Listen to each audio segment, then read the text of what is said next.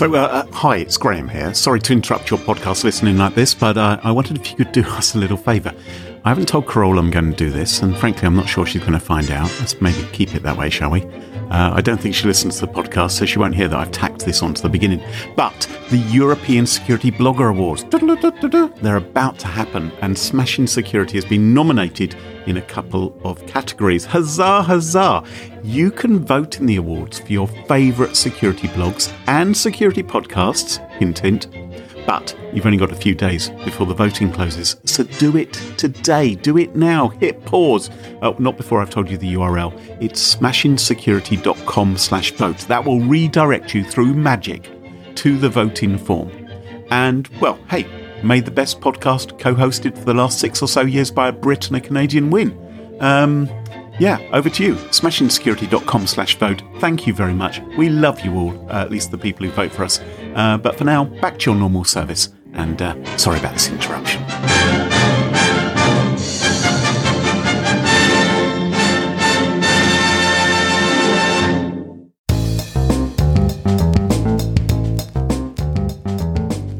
Did it involve a steamroller?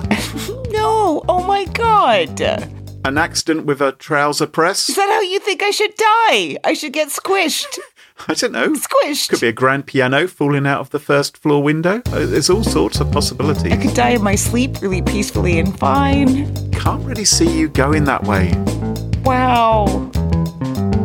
Smashing Security, episode 360 Lockbit Locked Out, and Funeral Facebook Scams, with Carole Theriault and Graham Cluley. Hello, hello, and welcome to Smashing Security episode 360. My name is Graham Cluley. And I'm Carole Theriault. 360. Actually, you know what? I've got it mixed up because it's 180 that they say on the darts, isn't it? And this is 360, so it's not quite as exciting as I imagined. I don't know. It's a whole circle, right? It's how many minutes there are in a um, something or other. Exactly. Six hours. Yeah. Before we kick off, though, let's thank this week's wonderful sponsors Kolide, Blackberry, and Vanta. It's their support that help us give you this show for free.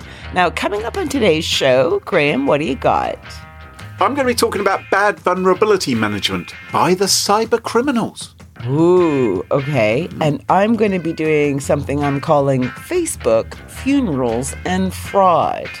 Plus, today we get to hear from BlackBerry VP Keiron Holyome, who is going to talk to us about AI for good and AI for bad. All this and much more coming up on this episode of Smashing Security.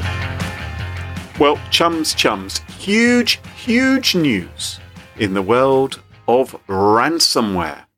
Very exciting, very exciting because the FBI and the NCA, that's the UK's National Crime Agency, have made an announcement on the day of recording uh, that they, yes, that they have delivered a catastrophic blow against the Lockbit ransomware group and its affiliates after a massive multi year investigation, which they have called Operation Cronos. Cronos. Don't you love these sort of butch, sort of Avengers style names that they give their investigation? They don't call it Operation Lumpy Trousers. Do you know what? The day they have Operation Barbie or something, I'm going to celebrate. they might have to get permission from Mattel for that one, maybe. well, Lockbit, as I'm sure many of our listeners know, is one of the most notorious ransomware operations out there. Uh, it's had lots of high profile targets like uh, Foxconn, then the tech manufacturer who make your Apple iPhones and Samsung phones, uh, IT giant Accenture and the UK Royal Mail. Overseas deliveries of packages were being delayed a lot because they got hit by the ransomware. When did they get hit? Last year, Royal Mail. Yeah, last year. That's right. Last year they got hit. I felt it. Oh. We seriously felt it. Did you not? Because we have a lot of things like The Economist delivered or Private Eye. I think So- I think it was affecting deliveries going overseas rather than coming into the UK. Oh, wow. I think what you may be experiencing is just the general decline of the British Royal Mail, Yes, which, which now takes weeks to deliver a postcard. Okay, crack on. Well, anyway, Lockbit are run like a major organisation. Some have even called them the Walmart of ransomware because they it's quite a good little quote, isn't it? A good little soundbite there. The Walmart of ransomware, because they dwarfed all the other ransomware groups in terms of market share. They were the leader by quite a long way. Very organized, very professional. If someone said, "Oh my God, your fashion is so Walmart," would you feel flattered? I p- potentially not. No, potentially. maybe they would think that I'm just someone who's uh, you know careful with my cash. You know, That's true. because well, what does it matter? As long as you're clothed, as long as the essential parts are covered, does it matter who's made them? I don't know. You know. Well, uh, hopefully not little children in countries where you know what I mean. Ah, good point. Yes, okay, fair enough. Yes, you don't want it done by sweatshops. Now, it's important to realise that uh, a ransomware operation like Lockbit isn't being run by just one guy launching the attacks from his back bedroom surrounded by pizza boxes. Lockbit takes this familiar form now, which we're seeing more and more with ransomware gangs, of a ransomware as a service operation, meaning that other criminals are paying to be affiliates. They are launching attacks. They're sharing a percentage of their criminal earnings with the original gang. And so identifying, charging one Lockbit suspect doesn't necessarily mean the downfall of the entire criminal operation. I suppose it depends who it is, right? If it's like the person who's making the tea, probably not. If it's the person who's in charge of all the passwords, maybe. Well, what has happened on this occasion is the authorities have seized complete control, it appears, over Lockbit's infrastructure. Oh wow! Yeah. So, for instance, if you are currently a Lockbit affiliate, if you're one of these other hackers who works with Lockbit, hacking into companies, launching ransomware attacks, and plan to share a percentage with them and using their infrastructure, when you go to your Lockbit control panel right now, you don't see the normal interface for launching attacks and uh, you know, stealing the information. Instead, what you have is a message from law enforcement. It says, we have the source code, we've got details of the victims you've attacked, the amount of money you've extorted, the data stolen, the chats, much, much more, he says. And we may be in touch with you very soon. Have a nice day, the police are adding at the end of this message. So imagine that. Imagine being a Lockbit affiliate right now, and you've just had a message from the cop saying, We're watching. We've seen what you've done. We've got all the information. Okay, if you were arrogant, you would think, yeah, yeah, they're just sending this like automatically. They have no idea. It's going to take them ages to process the data. They'll never get to us. We'll disappear before then. Maybe you're right. Maybe you're thinking they're just bluffing. Maybe you're thinking, yeah, there's. Yeah, I'm not. I shouldn't be so worried about that. Whereupon you go to Lockbit's website on the dark web, where they uh, normally publish their leaks, Okay. and what you see there is that the police authorities are now dripping out information about how the gang operated and will carry on over the coming days. In fact, and this is, this is really brilliant. If you fire up your Tor browser right now and go to the Lockbit Leaks website on the dark web, you'll see what appears at first to be their regular catalogue of hacked companies. So what they do is they have a little gallery of different companies up there and there's a countdown on it as to when they are going to release the information about those companies. That's what they normally have. That's so gross. Right. So that has now been replaced. Because when you read the words, what you actually find is now that gallery, Right. the actual content on them, is actually a list of posts announcing what law enforcement agencies have done. And some of them have countdowns on them where they say, We're not telling you this yet, but we're going to be releasing this in the next two days or something see- like this. This is when, this is when, this is why marketing is important, people. Like you may have really, really, really interesting data, but they've obviously combined with people to come up with this idea, right? Like there's a lot of different brains being involved in here, don't you Well, think? they, they, they are capturing the imagination of people online. You know, they are exploiting Yes. social media. They're posting up little videos. So this is the information they're going to be releasing. Sensitive information on Lockbit's cryptocurrency operations and their financing, their affiliate infrastructure, detailed analysis of future iterations of Lockbit. They're doing that in association with a cybersecurity vendor. Um, information about the exfiltration tool used to steal the data, sanctions that are going to be taken against the group, a decryption tool which has been developed by Japanese police. They've got information about five people have been charged in the states, including two Russian nationals. Jesus. Two of them It's they've quite got in sexy. custody. Let me just cross and uncross Yeah. my legs. Yeah, well, honestly. it, well, Thank you, Sharon. Um, so, so two of them, uh, two of these uh, uh, people have now in custody. Another two have just been arrested in Ukraine and Poland. More arrests seem likely, and they're even dripping information saying they're going to reveal the identity of the Lockbit gang's administrator. He's called LockBitSupp, and they're saying we're going to reveal that in a couple of days. And they've published screenshots of Lockbit's source code, its back end admin panel, redacted images of negotiations that have taken place with victims. They've frozen over 200 cryptocurrency accounts. This is like fighting fire with fire, right? Yeah. And it's also slapping you back in the face with the same shit you've been torturing everyone else with. Yeah. It's really interesting, Well, Lockbit's credibility is now in the drain, isn't it? right? And and people are wondering, well, well how did the police manage to do this? And I, that's what I'm wondering. That's exactly Right. right. Yeah. Well, it appears the authorities were able to breach Lockbit's infrastructure because they had a vulnerability in PHP which they hadn't patched. So they hadn't applied we all software patch. have a little soft spot, even the bad guys. Wow. It's very similar to, of course, what the gang does to break Yeah. into companies uh, to to launch their ransomware in the first place. That's embarrassing, isn't it, guys? very embarrassing. Mm-hmm. So, if you've been hit by Lockbit, folks, you don't need, you definitely don't need to pay a ransom anymore. Yeah. The authorities can help you decrypt your data. They've created this tool. If you are a victim in the UK, you can email the NCA at lockbit at nca.gov.uk.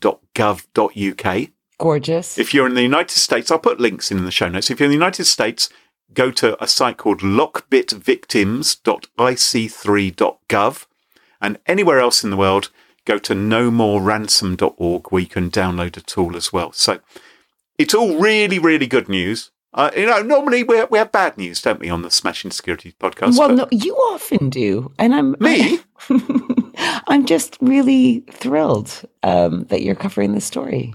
I mean, there is a slight, you know, Uh oh. uh, Uh oh. Okay. Because, of course, this isn't the end of ransomware. Someone else is going to fill this vacuum. Someone else is going to move in there, we can imagine. And some of those criminals will probably carry on pursuing ransomware operations too.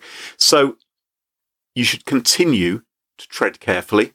But also, the ransomware gang should tread carefully as well because they never know when law enforcement might pull the rug from beneath them, just like they appear to have done with the Lockbit gang as well. Yeah. Amazing. Well done. Super news. Some happy news from the world of tech. Crow, give us some similarly uplifting, cheery news from the world of cybersecurity, please. I think the way I'm going to tell you this tale is to imagine that I have passed away. Oh, I want you to imagine rough. there's a very sad day that happened. Yeah. Right. And I've met my maker. right. And uh, do you want to know how I met my maker? Was it? Did it involve a steamroller? no. Oh my God.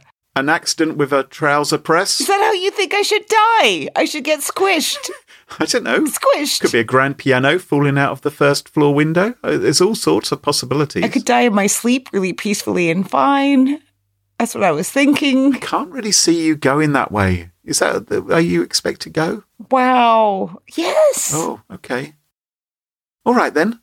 I'll be okay. Okay, you think a piano is going to fall on my head. Okay, thanks. That's so great. Okay, moving on. Okay. Yes. Despite me not being on the socials, my people are, you know, people that like me, Yes. maybe even a listener or two. Yeah. Yeah. And they're sharing details on what happened and they're sharing lovely stories about my life. Like, oh, she was so funny and she was so patient with Graham. well, Carole, I certainly would have a few stories I'd be very, very willing to share on social media in the event of your death. In fact, there's some things. What would you say? What would you say? What would you say? Well, Carole, there's some things that I, I, I frankly am not prepared to share while you're still alive and able to charge me with slander. But once you're dead, then I reckon it's a free for all. Then there's various videos, audio clips, various things like finally I can unleash everything. You want to know what she was like? Let me show you. Um, okay, okay. So, so you're online doing all this sharing stuff, sharing all the videos, all the most embarrassing things I've ever said that you know that's happened to me, and uh, and at one point, at one point, someone, maybe you, Yes. you're going to ask, you know, when, when, and where's the funeral, right? Yeah. because you want to pay your respects, even if whatever, despite your grief, you want to honor. I want to make sure you're dead in case you call the lawyers. Because I've said all these things just based upon a report that you've died. I was just thinking, you know, a very important co-host. He's played an important role in your pod life. Very important, yes. important. Lasts. The funeral, unfortunately, hmm. Graham, is on a day that you're just unavailable to. I'm washing my hair. exactly, you have a meeting. Um, okay, let's say it's a diarrhea moment. It's a moment that everyone Oh. can understand. Maybe you go on socials and you're like, sorry, and you do the little emoji. I'm planning to have diarrhea that day, so I can't go to Carole's. I think it might improve your funeral, to be honest. Give everyone something else to think about. I think it would be a good reason to not attend my funeral, okay? But- Okay, all right. I'm right, back. but you want to be there. You want to be there. Like it's Yes. complicated for you. You've got this poo issue. You want to, you know, pay your respects. But wait, you see in your feed alongside a picture of me smiling from when I was about thirty-two, right? Details of uh, an online streaming of my kick-ass funeral. Oh, perfect. So while I'm streaming, I can watch the funeral streaming on my laptop. You could be in your you could be in your Yes. uh, restroom or loo, depending where you live, right? And you could sit there with your iPad on your lap. yeah, maybe prop it up somewhere rather than have it that close to A me. lot of people have white bathrooms. I might want to put a black curtain around stuff just to Okay, somber yes. it up a bit. Maybe turn the lights off. Turn the lights off. Yes. turn the lights yes. off. Put the mute button on because if you're on the loo, you know. Well, I wasn't going to have my video camera on either. I was planning just to watch. Uh, why wouldn't you? To show your Well, respects, just- to say I'm here, present. I'm not like sitting there doing the dishes while I'm listening to your funeral. Okay. I suppose it's important for me to be seen to be mourning your loss, isn't it? Because uh, that'd be good for my image. Jim, you are important in my life. I hate to say this, but it would Right, matter. okay. I think.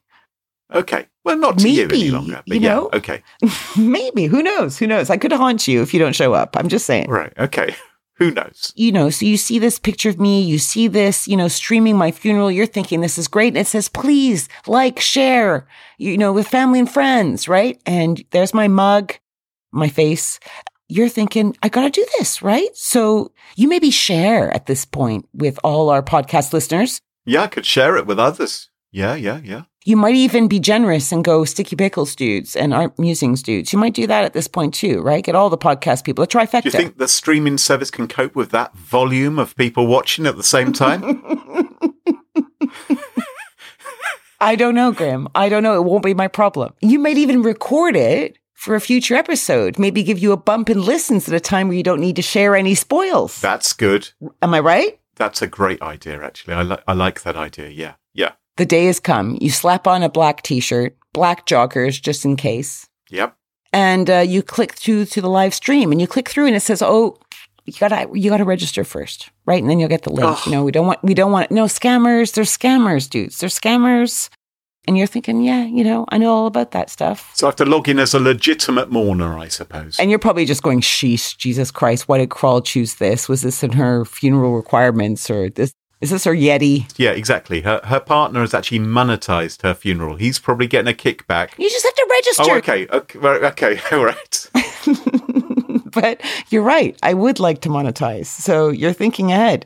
You go through and it's like, you know, right, the live stream's about to start. Okay. Yes. There's the whole like live stream of Carole's funeral. And there's a video player, like a streamy service, and there's like a little like, you know, loading, loading, loading. And then it loads, and then there's a big button that says watch live now. Here it is. Finally. Yeah.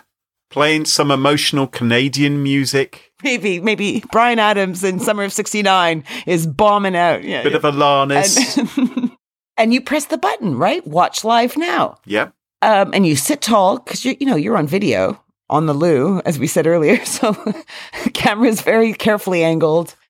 You then have to enter your credit card information Jesus. to watch my funeral. And you're thinking, of course, that's why Carole's trying to make a buck after she's dead. Making money out of it once again. And you'd be wrong, Clue, because the whole thing. No, it's your partner making a buck. You're not going to make any money out of it. Crow, have you not worked out how death actually works? You don't get to keep your bank account. Oh, you're right. Um, well, the whole thing is not true. It's a whole nasty, disgusting scam making the rounds with increased ferociousness. You mean you're not really dead? Well, no, actually, I am really dead. So it's targeting people that have deceased, finding their information in public forums. Yes. And this is all according to Joe Cox from 404 Media. Yeah. So these scummy douchebags are grabbing information and the mugshot, mugshot of the person who's passed. Your mugshot is pretty shocking. So I mean that that is I think mugshot is a good word. And then they're populating pages, Right. right, of the grieving with offers of an online streaming option for the funeral. Wow. For people who can't be bothered to get there. Well, or people that live 10,000 miles away or 2,000 miles away or have eight kids or whatever. Fair enough. Yeah. And you're thinking, I want to show my respects. Yeah, that's fair So you enough. click on it. Yeah. and you're actually going down a nefarious path run by jerks who are trying to get your credit card information and information from you, your registration information. And what's more even confusing is in some cases, Yeah. these funerals are being live streamed. And this is how the information is being passed along through word of mouth, through groups Yeah. According to 404 Media, Facebook is awash with scams that direct visitors to fake Mm. live streams of funeral services preying on relatives and friends of the deceased. Whoa, whoa, whoa. Are you are you saying Facebook is doing a bad job of policing something that's going on on its network? Just wait to these words. Tell me what you think. Just give me two paragraphs and then tell me what you think. Okay, there have been pockets of media coverage of these funeral scams over the last year or so, but the scam appears to have ramped up, says 404 Media. Beyond the US outlets, Australia, the UK, and Ireland, uh, as recently as last week, have all reported on the scams. And this Irish one is particularly stomach churning because the deceased person was six years old. Oh. Like it's just so 404 Media sent a specific Facebook account that was peddling such bogus funeral streaming services to Meta, right? The parent company of Facebook. Yes. And a spokesperson responded in an email. Are you ready? Yeah. Quote, we don't allow this content on our platform and remove the page brought to our attention. Oh good. Okay, so that says to me they are being reactive in their process as opposed to proactive, don't you think? They're saying, you tell me about it, we'll take it down. Otherwise, you know, we're busy. That, I'm afraid, is their approach, isn't it? It's not good enough. No. When 404 Media asks for comment from Meta that requests include the specific question of whether Facebook proactively searches for accounts involved in this sort of scam, Meta did not answer the question directly and instead said it encourages people to report the content to the company and to the police. I think they have answered the question there, haven't they? So there's no proactive Yeah. stuff. yeah. It sounds to me, pardon mon anglais, horseshit. Cheval boop. Cheval poop. Exactly. Any of you who are in this situation where you're having, you're facing someone who's uh, in this situation, be very careful about online. Go to the main website of the funeral home, is what I think I'd say at this point, not social media. Maybe leave explicit instructions in your will that you do not want to be live streamed. Or you don't want anyone who has a Facebook account being invited to your funeral. What's the problem with the funeral funeral being live streamed? Like my family's all around the world, right? Like my family and my good friends, and they may not be able. Like if I die at a ripe old age, they're all good and they're alive. They're going to be like in their eighties and nineties. I suppose if they couldn't get a visa or something. Yeah. Okay. I can understand why people would pay to watch, you know. It's going to cost me so much petrol driving half an hour to go to Carole's funeral, or I could pay a fiver and stay at home and watch it in my undies.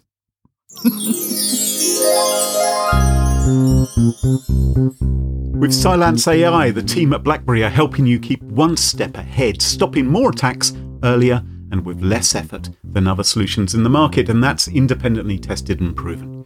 The lightweight AI offers broad coverage, consistently low false positives, and quick threat responses, supporting endpoints seamlessly. Now, many solutions boast about how little time it took them to respond after a threat emerged, but with BlackBerry's Cylance AI, you'll find out how long before, and it can be months or years, it has already protected its customers. Staying one step ahead is central to everything BlackBerry does, and in fact, it's your 24 by 7 AI driven security partner. So visit smashingsecurity.com slash BlackBerry to find out more, and thanks to them for supporting the show. This episode of Smashing Security is sponsored by Kolide. Wouldn't it be great if a device which lacked compliance or lacked security was denied access to your organization's SaaS apps and other resources?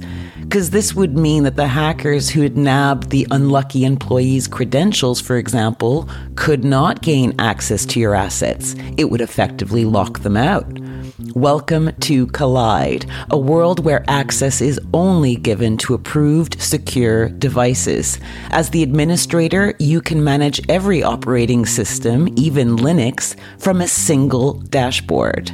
Another bonus of Kolide employees can often fix their own problems without involving IT support, meaning less resources are needed to effectively operate a more secure environment. Kolide is the device trust solution for companies with Okta. Kolide ensures that if a device is not trusted or it's insecure, it is denied access to your cloud apps. Learn more at kolide.com slash smashing. That's K O L I D E dot com slash smashing. And huge thank you to Kolide for sponsoring the show. Smashing Security is also sponsored by Vanta. Managing the requirements for modern security programs is increasingly challenging and time consuming. Enter Vanta. Vanta gives you one place to centralize and scale your security program. Quickly access risk, streamline security reviews, and automate compliance for ISO 27001, SOC 2, and more. You can leverage Vanta's market leading trust management platform to unify risk management and secure the trust of your customers. Plus, use Vanta AI to save time when completing security questionnaires. Smashing Security listeners, you get 20% off Vanta. All you lucky sausages have to do is visit vanta.com slash smashing to claim your discount. That's V as in Victor, A-N-T-A dot com slash smashing. And thanks to Vanta for sponsoring the show. And welcome back, and you join us at our favourite part of the show, the part of the show that we like to call Pick of the Week. Pick of the week. Pick of the Week is the part of the show where everyone chooses something they like. It could be a funny story, a book that they've read, a TV show, a movie, a record, a podcast, a website, or an app, whatever they like. It doesn't have to be security related necessarily. Better not be. Well, my pick of the week this week is not a pick of the week. It's a nitpick of the week. Oh, Do you remember last week when I spoke about subtitles? hmm And I said that I was very annoyed about the subtitles on one day on Netflix because every time the every time one of the lead characters happened to go like that, do a little mouth tick click, their it would mouth. say mouth tick, yeah. it would say clicks mouth. And I'm afraid my nitpick of the week this week, Roll, is you and a few smashing security listeners. Oh, Because after that episode was broadcast, yes. some smashing security listeners got in touch. Matthew G, for instance. Hi, Matthew. I've got a nitpick with him, I don't. and I've also got a nitpick with someone who called themselves insane in the brain. Yeah, I don't have any problem with them either. They suggested I might have goofed up the settings in my Netflix app, and that's why it was saying things like bright instrumental music is playing and clicks mouth. What they were suggesting is that you had also like audio description stuff on. So Right, not well, just yes. the uh the the you know the translation or the Mm-hmm, subtitles, but also the audio descriptions. Yes. Okay. Right. Thank you. Thank you very much. You have just hanged to yourself. I was explaining it for everyone else. I know you're very angry, so Well- maybe Well, you, you have now, I'm afraid, given me all the evidence I needed. And furthermore, I saw you reply to some of these people, gleefully agreeing with them yes. and saying you should have picked me up at the time. yeah. But no, I have spent some time investigating this issue. I have gone back and I have checked. And on Netflix, on one day in English, there are no subtitle options available other than the ones which also tell you irrelevant information about keys jangling and lip smacking. How many of you are right now hitting your keyboard to show that Graham is wrong? Meanwhile, I have also learned. So I went back and I watched an episode or a little part of an episode, and sure enough, it came up. And I looked at all the subtitle options, and there's nothing there. Meanwhile, I have learnt the difference between subtitles and closed captions and audio descriptions. Okay, very good. Would you like to know what the difference is, Yes, we would. All of us would. I'll also put a link in the show notes because you, during this very section, have demonstrated that you don't properly know what the difference is. Because you have referred to audio descriptions. Let me tell you right now, audio descriptions are for people who can't see. So audio descriptions are not displayed as captions. Yes, they're said the out screen. loud. You're absolutely right. Yes. They are said out loud. So you'll have Yep. someone saying, well, they won't. They say, someone appears The guy has a gun at her head. Yeah, right. He, he, yes, exactly. Now, so that's fairly easy to understand. But what's the difference between closed captions and subtitles, you're wondering? Not really. Because we tend to say, as a generic term, subtitles. It turns out that subtitles are translations. Only if it's translated is it actually technically a subtitle. So, so if you're watching a French movie, for instance, you can't speak French, it would put up the subtitles in English, right? But if you are watching something where you can't hear it properly, then you put on closed captions, which will put up in the same language. Super what's going on. interesting, Mr. Cluley. Very interesting. It does not, however, it does not, however, explain why Netflix are calling what I was seeing subtitles. And anyway, I'm a bit annoyed. I think there's a number of issues with Netflix. In his defense, Matthew G did point out that kids' profiles on Netflix can reset the caption settings on other profiles. Although that wasn't happening in my case because I looked into it and also in defense of Insane in the Brain, he wasn't quite as brusque as Matthew G, uh, who tut tutted at me for being a Dumbo. So I think Well, I have, I think I am vindicated. he's not wrong. Um, well, I think I, I, I think I am vindicated. Netflix sorted out, and that continues to be my nitpick of the two weeks. Thank you, Carole. yeah. no, it's fun for me. It's so fun for me every week. It's so fun for me. Carole, do you have a pick of the week? I do have a pick of the week, and um, you know, sometimes I have them, and I'm thinking this is not his bag, right? I, I think it might be some listeners' bags, but I don't think it's your bag. But this one, I think it's in your wheelhouse. I think it's up your street. I think you know. All right, well, let's see. Okay, it's a movie called Fingernails. Ooh, I would refer to it as an eccentric sci fi romance with a teeny tiny dark underbelly and comedic okay. bits. um, so, Yeah, you know, yeah. you and your partner are happy, right? You're in a happy place. That's all good. You might even use the term in love. Yes, absolutely. Right, perfect. Okay, good, good, good. Now, what if there was a love institute in downtown Oxford, Right. right, where you could certify scientifically through the state of, you know, analysis and biosamples whether you were really, really, really in love and she was really, really, really in love with you? Would you want to be tested? It sounds like an episode of Black Mirror. It sounds absolutely horrific. I think that is a very good um, thing to think, right? So, uh, in the movie Fingernails, this is by Christos Nikou, we find the glorious, and she is really glorious, uh, Jessie Buckley. She plays Hannah, teacher, right? In a committed but unexciting relationship with this guy, Ryan, who's played by Jeremy Allen White. Now, this relationship has been certified by the Love Institute, right? Which means it is scientifically, truly big time real in love Fantastic. for both of them. Yep. Fantastic. Um, the test, do you want to know what the test What is? is the test? Both partners have to submit to the agonizing process of having a fingernail extracted from the root What?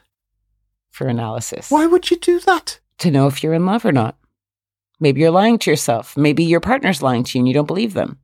Well, I might not love someone if they've had their fingernail pulled off. Maybe I really love their fingernails. Well, it depends which one. What if you love their index one but not their pinky one? You might go, hey, go for it. Good go for point. it. Get rid of that manky one. Could you? Could I offer them a toenail instead? That's what I asked. You see, much easier. So, so this is all happening. There's a love triangle thingy, which I'm not going to ruin for anyone. It crops up, and the drama ensues. Right. Uh, Miss Buckley is uh, terrific. I really, I thought she was fantastic. It's one of those things that could have been extended into a whole series, and it really just has a movie's worth. Um, it's sweet and quirky. You can find it on Apple TV Plus, and it's called Fingernails, and that is my pick of the week. Carole, can I ask a question about fingernails? Yes, you may. Did you watch it with the closed captions on? Notice I didn't say subtitles. No, I did not. Could you do that before I decide to watch it, just so I don't get annoyed? No. I have boundaries now. I don't. I'm not taking on any of your garbage. Deal with it. Well, it sounds like an interesting pick of the week. Now, you've been chatting to the folks at BlackBerry this week, haven't you? I have Keiron Holyome. He's a VP at BlackBerry, and he talks to us about AI from the profesh defensive side and also from the attacker side. Check it out.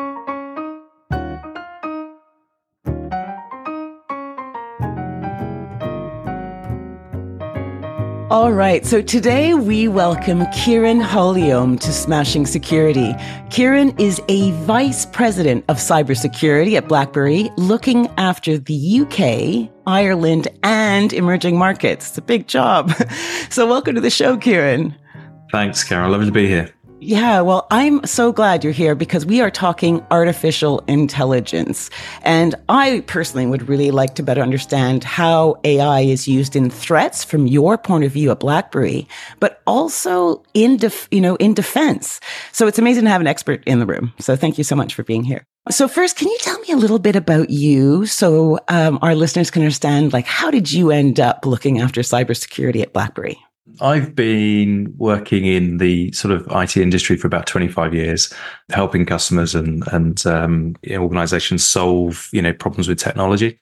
And about I don't know 10 years ago, uh, 12 years ago, um, I I decided to sort of uh, jump into the dark side, if you like, and and come to, across the cybersecurity uh, information technology uh, sphere.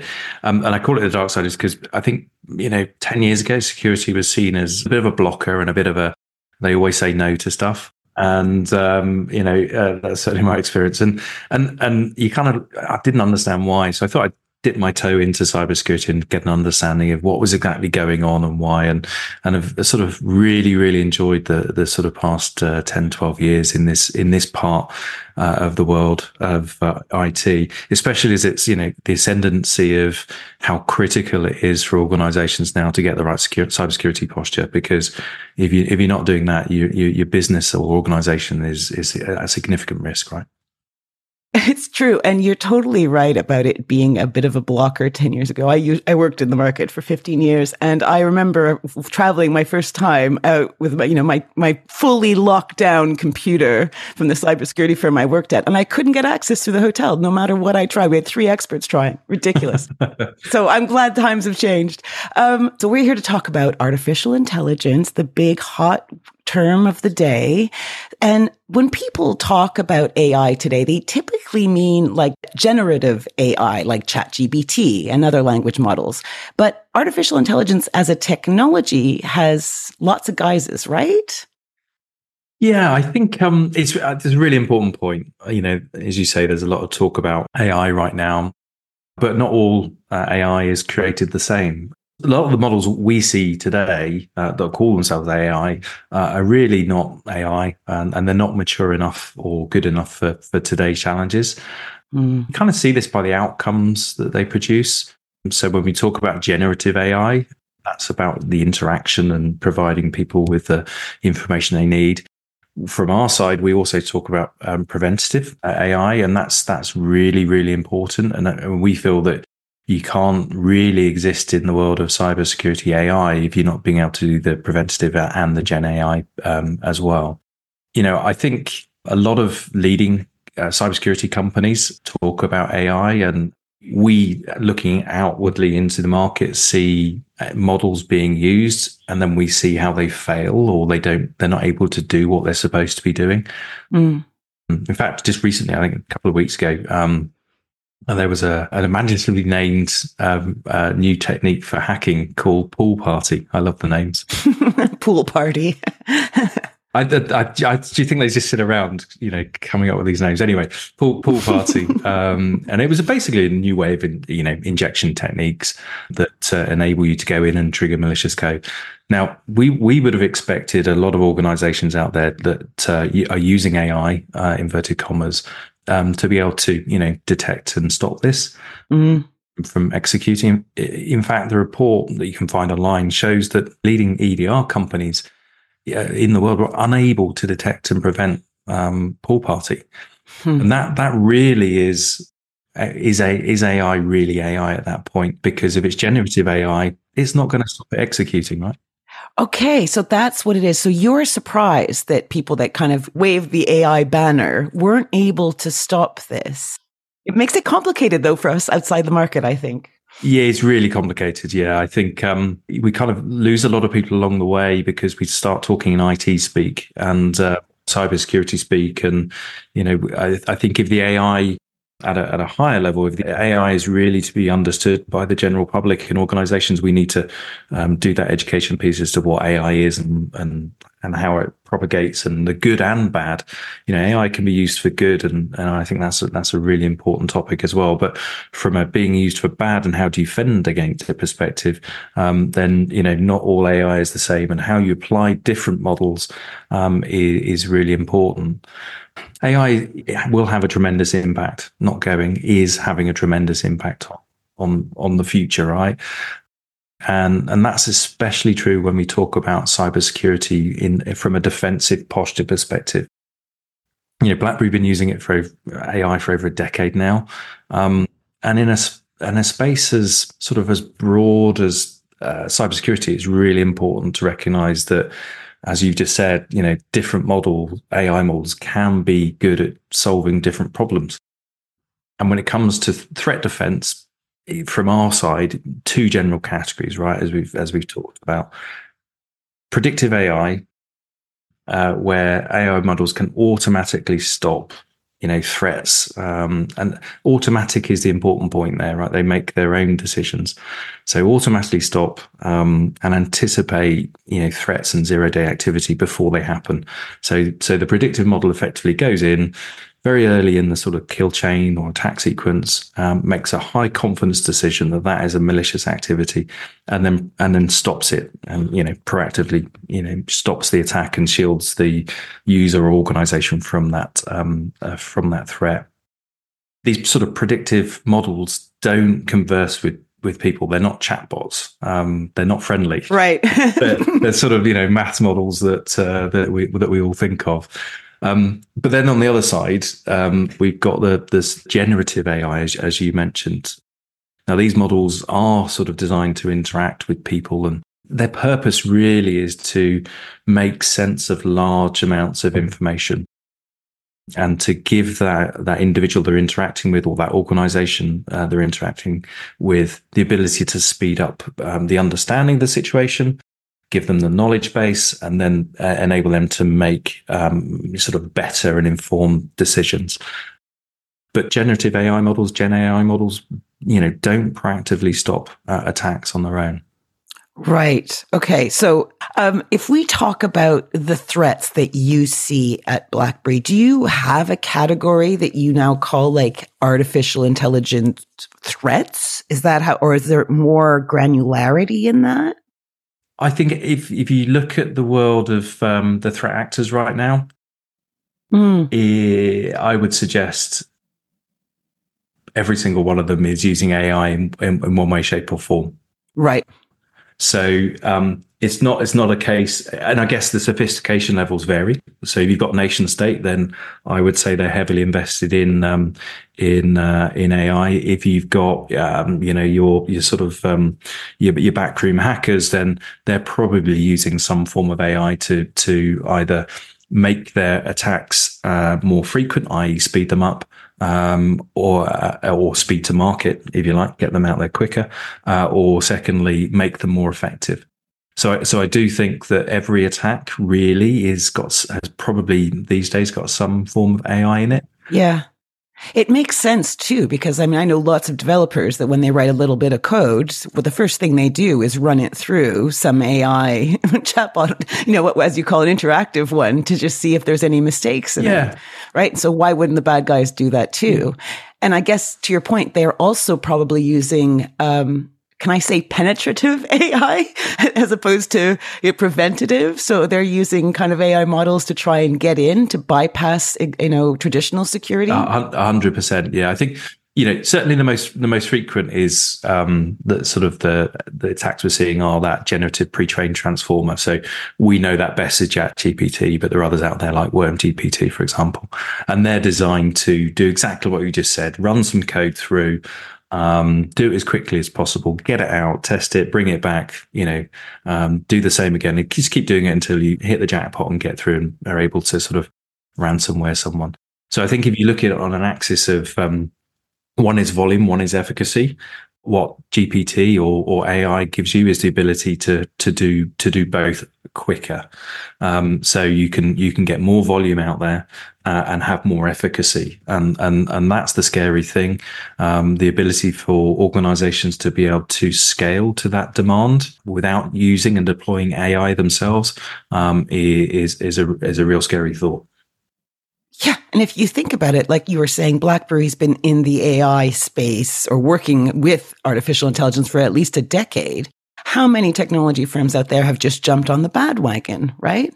Yeah. So, okay. So tell me, how is BlackBerry able to harness the power of AI as a component of cybersecurity? Because without it, you, we're sitting ducks, I'm guessing, in this new world. so, you know, we need it. I think we're sort of at a kind of an inflection point, really, that, that's going to have a profound impact on technology, security, and, and humanity as a whole. And as I've just talked about, I think AI can be good and it should be seen as as a whole, you know, good. You know, we can make some medical advances, we can make things easier and accessing services and things. That that's all brilliant, right? But we fundamentally we have to um, really get to grips with the security element underneath it. And I think the democratization, if you like, or the consumerization of AI, which is now easily available to everybody. You know, previously, if you had the resources mm. or the finances to go and buy it, you could, but now it's everyone can use it. That lower entry uh, or barrier to entry is is is really going to start seeing in the market in the, in the world the, the the prevalence of AI and everything we do. And um, you know, we're already seeing it. Mm those AI nefarious actors are using AI, you know, to get better and faster at phishing and social engineering and goodness knows what. And then we've got this other thing that hangs over us, which is, you know, polymorphic malware, um, which in itself scares me. You know, it's it's its inherent ability. Know, if those that don't know what it is, it has its inherent ability to mutate itself in its appearance to to continuously to you know, get around all of the the security measures we put in place to to deal with that. So we we we couple the AI as a as a effectively a consumer, you know, downloadable consumer, uh, consumable, effectively polymorphic malware, and then we throw that at organizations that are still trying to do signature updates, it, it really is, uh, really does scare me. Um, mm. So organizations must must act now to make sure that they get AI uh, in their in their vernacular, in their lexicon of, uh, of cybersecurity defense. Otherwise, they're going to be outpaced, and and unfortunately, they will suffer. Are you able to give us a few things that people uh, should look out for when kind of so imagine you know you're you're using traditional scanning methods you realize it's not enough you want to kind of up your game and get something that's going to help you that has AI involved, what things to look for? Because I'm sure there's some maybe less reputable or quality software out there, and maybe there's things they can look out for. Clearly, I'd say come and talk to BlackBerry. that, that's my job. Um, but I think outside of that is is act now. I think you know the few things that we need to do is act now. AI is here to stay. It is here. It is being used today to cause financial harm to organizations and individuals. So act now. Um, there is a lot of great stuff that the NCSC um, in in the UK do around AI and what's coming and their judgments and all that sort of stuff. Go and read that, and then reach out to organisations that have been doing this for a long time. Um, and the reason I say that deliberately is that the the models that we talk about are very sophisticated and and they they take time to learn and build on experiences. You know, for years and years, we've been throwing billions of data points at our models for, for over 10 years. And our models are exceptional at being able to prevent stuff. So go and go and talk to, to those organizations that have been doing this for a while. Mm. Make sure that those organizations fit uh, into your environment. Okay. And what I mean by that is it's very easy to go and buy, buy from an organization that on paper is fantastic, but do they fit your culture and your organization's ability to, uh, to move at the pace that you want to, for example? So that's that's really important. But number number one is act now. Number two is make sure that the organization you're talking to is the right fit. And lastly, what I, the last thing I would say is um, act now.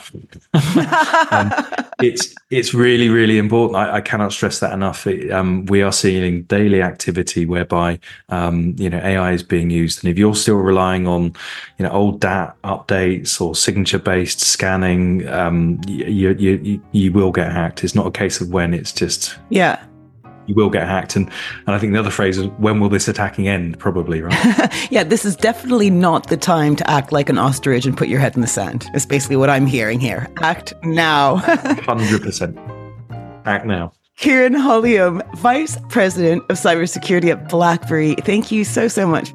Listeners, you can learn more about artificial intelligence and how BlackBerry is harnessing its power and defending against its threats by visiting smashingsecurity.com slash blackberry. That's smashingsecurity.com slash blackberry. Thanks so much. Awesome. Thanks very much. Very, very cool. And that just about wraps up the show for this week.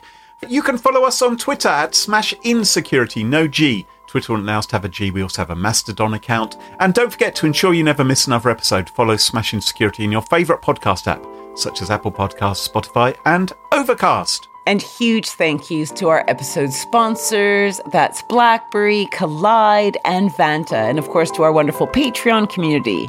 It's thanks to them all that this show is free. For episode show notes, sponsorship info, guest list, and the entire back catalog of more than 359 episodes, check out smashingsecurity.com. Until next time, cheerio. Bye-bye. Bye.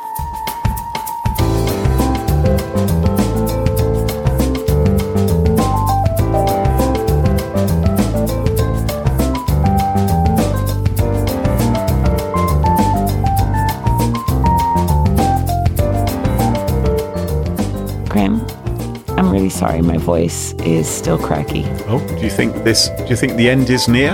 Are you give, are you give me some warning? I'm gonna croak. My voice is croak, and uh oh. Uh, yeah, no, I'm just apologizing to any listeners that made this far. I'm sorry, my voice is not repaired yet. Some people like that. Some people like it when a, a you know a woman gargles with you know whiskey and razor blades. It's like a you know sexy kind of sound, isn't it? Some hate it though.